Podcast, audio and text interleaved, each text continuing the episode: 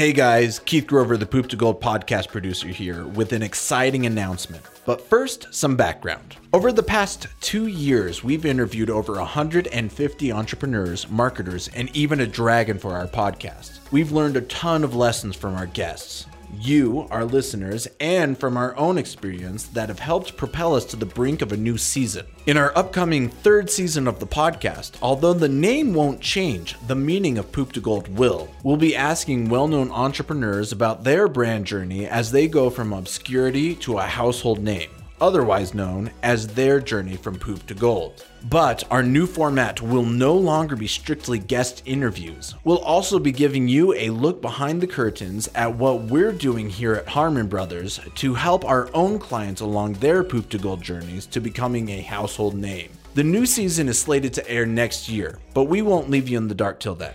During the break, we'll be releasing special interviews with some of our clients as we explore their poop to gold journeys. So if you haven't already, turn on those alerts so you don't miss an episode. And as always, we'll see you on the next one.